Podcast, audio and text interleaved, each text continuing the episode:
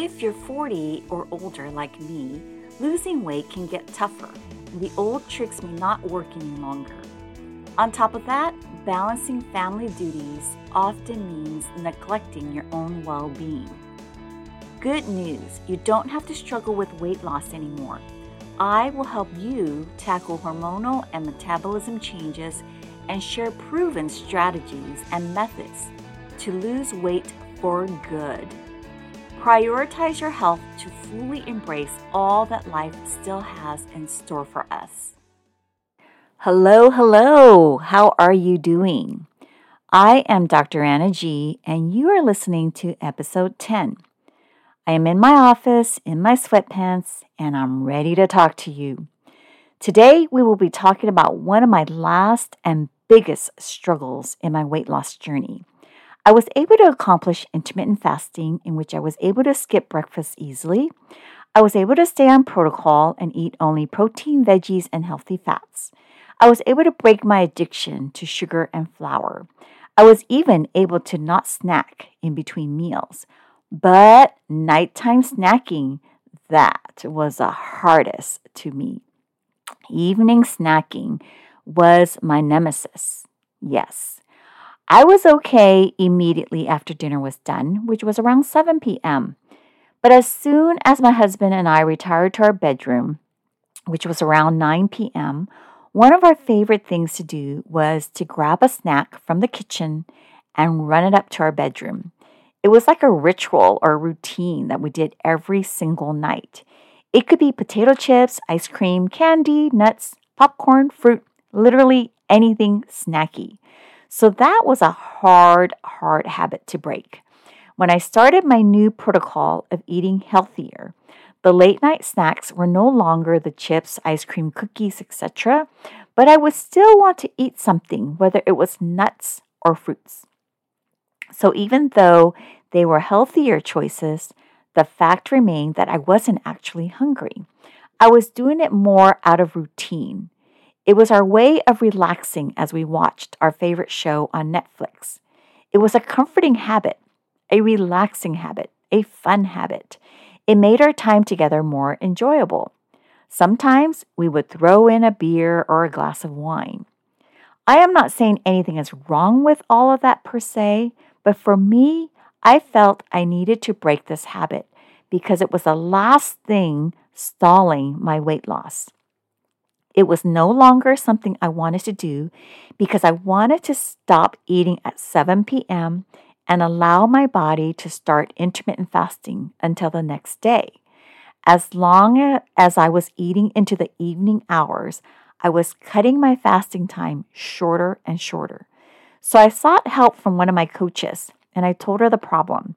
She helped me question why I was doing it and if I wanted to continue it.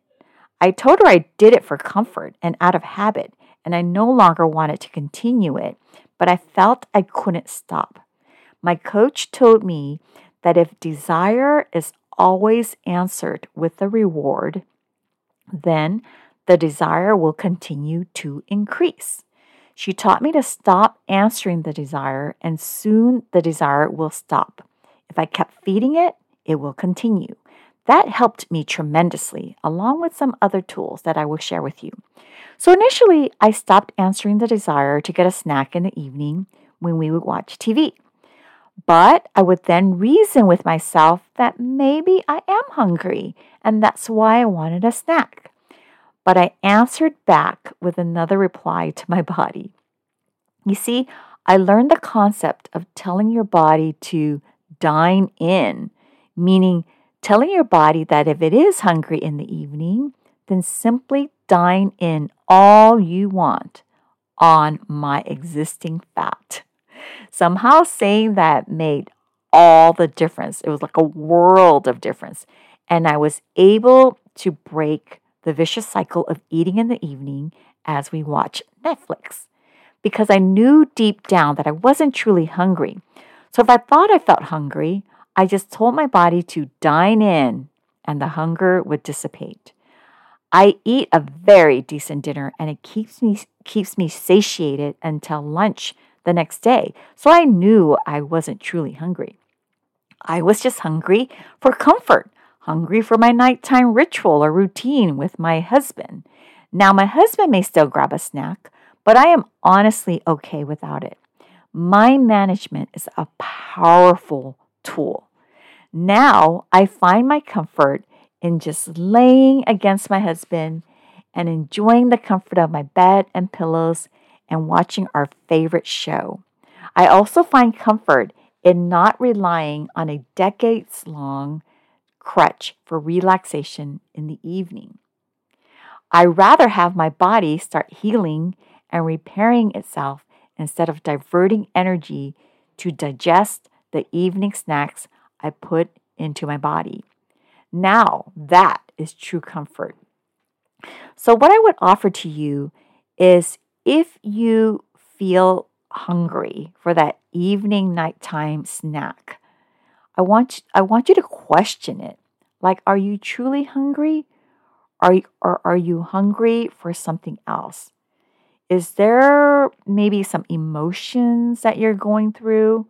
Again, remember we talked about overeating may not necessarily be um, a, a, hunger problem, a, a true hunger problem, but that it is an underfeeling problem. So in the evening, just check yourself, ask yourself when you start wanting to run to that kitchen like I did to grab a snack and question yourself like, well, how are you doing, Anna? How's it going? And talk to yourself. Ask ask if there's any emotions that you're going through, anything that's bothering you. Or for me, if or or if you're like me, that is just a nighttime ritual or routine that you find super enjoyable, then these are some tools to help you possibly break it. It helped me tremendously. I know this episode is short, but I just wanted to share this with you because it was my last remaining nemesis. And I just want to encourage you if you utilize these tools, you too can conquer that nemesis if that is your um, if that is also a struggle for you. If you are enjoying this podcast, please consider writing me a review wherever you listen to your podcast. Five stars would be amazing. If your review gets selected, I will read it in one of my future episodes. Also, if you have any comments, questions, or topics that you would like me to cover, please go to my website and write to me there. I would love to hear from you.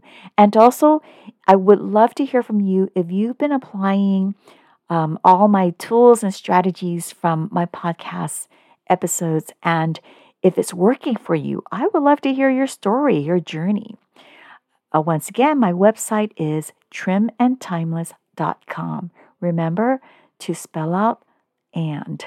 Until next time, take care, my friends. Thank you so much for tuning in to Trim and Timeless. If you're feeling inspired and ready to take your journey to the next level, remember that I am here to support you every step of the way. If you're looking for additional accountability, personalized coaching, and unwavering support, visit trimandtimeless.com. That's T R I M A N D T I M E L E S S.com. You can sign up for a complimentary mini session where we can explore how I can help you achieve your goals. It would be an honor to be your coach and guide you towards the success you deserve. Until next time, remember it's never too late lose weight.